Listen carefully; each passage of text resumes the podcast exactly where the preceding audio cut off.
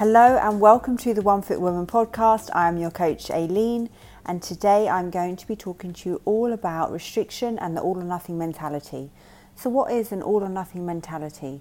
That is when somebody says, I'm starting a diet on Monday and I'm going to completely cut out eating sugar. I'm starting a diet on Monday and I'm going to completely cut out eating carbohydrates. I just have to look at a slice of bread and I gain weight. These are the only things that work for me.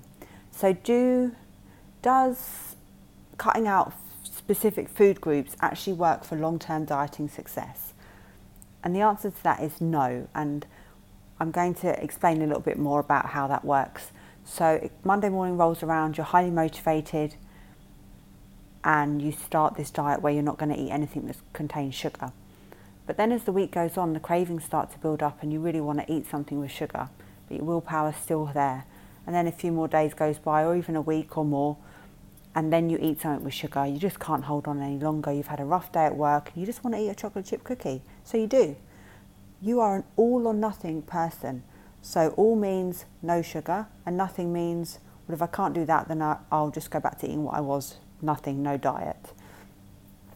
Um, and that's why the all or nothing mentality that people always will say is the only thing that works for me doesn't actually work for long term success because when you eat that cookie, because you're all or nothing, you think that's it, it's done. Whereas if you didn't have an all or nothing mentality and you actually included those foods into a healthier diet where you were looking at, you know, consuming more protein, eating more vegetables, whilst maybe having a cookie in the afternoon, that's what you really love when you get home from work. Um, or in the afternoon when you're at the office, you like to you sit and have a chat with your colleagues on your break, and they share around a packet of biscuits, and you have one you would be it would be more beneficial for your long-term dieting success to just include these foods rather than restricting them, saying you're all or nothing, eating them and then completely stopping.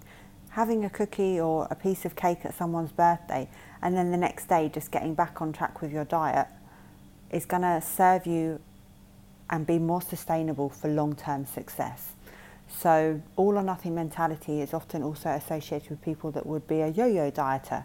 So, that is somebody that restricts, cuts out carbohydrates, eats it, feels that they have failed, doesn't have the willpower at this time, and then waits until they're so fed up again with looking in the mirror, the way that they feel, or they just going on a vacation and they're like, right, I'm highly motivated again. And then they start again. And this yo yo dieting can go on for years. But the people that do it for years will still say it's the only thing that works for me when it doesn't work for long term success. Um, having food rules like this actually increases your risk of binge eating. Um, and there is a difference between binge eating and overeating. So if you overeat, that's where maybe you've got half a packet of biscuits left and you think you'll just have one or two and you eat the whole packet and you're like, whoops, okay, I, I feel really sick and I'm stuffed. And that wasn't beneficial for my diet, but tomorrow I'll just get back on track. Or at my next meal, I'm just going to get back on track. And you just put it behind you straight away. Binge eating is where you feel out of control and you cannot stop, but then after you have feelings of guilt and shame and then that leads on to you going into severe restriction over the coming days where you might try to not eat or try just to have a, a shake or eat uh, carrot sticks or something like that and then feel so restricted and then the cycle starts again. So there's actually a difference between overeating and actually binge eating. And somebody that was binge eating probably wouldn't want to just be working with any coach and they would want to work specifically with somebody that has experience of people that have disordered eating. Um, and then if you're just over if you're overeating and then getting back on track, that's completely normal and that happens sometimes.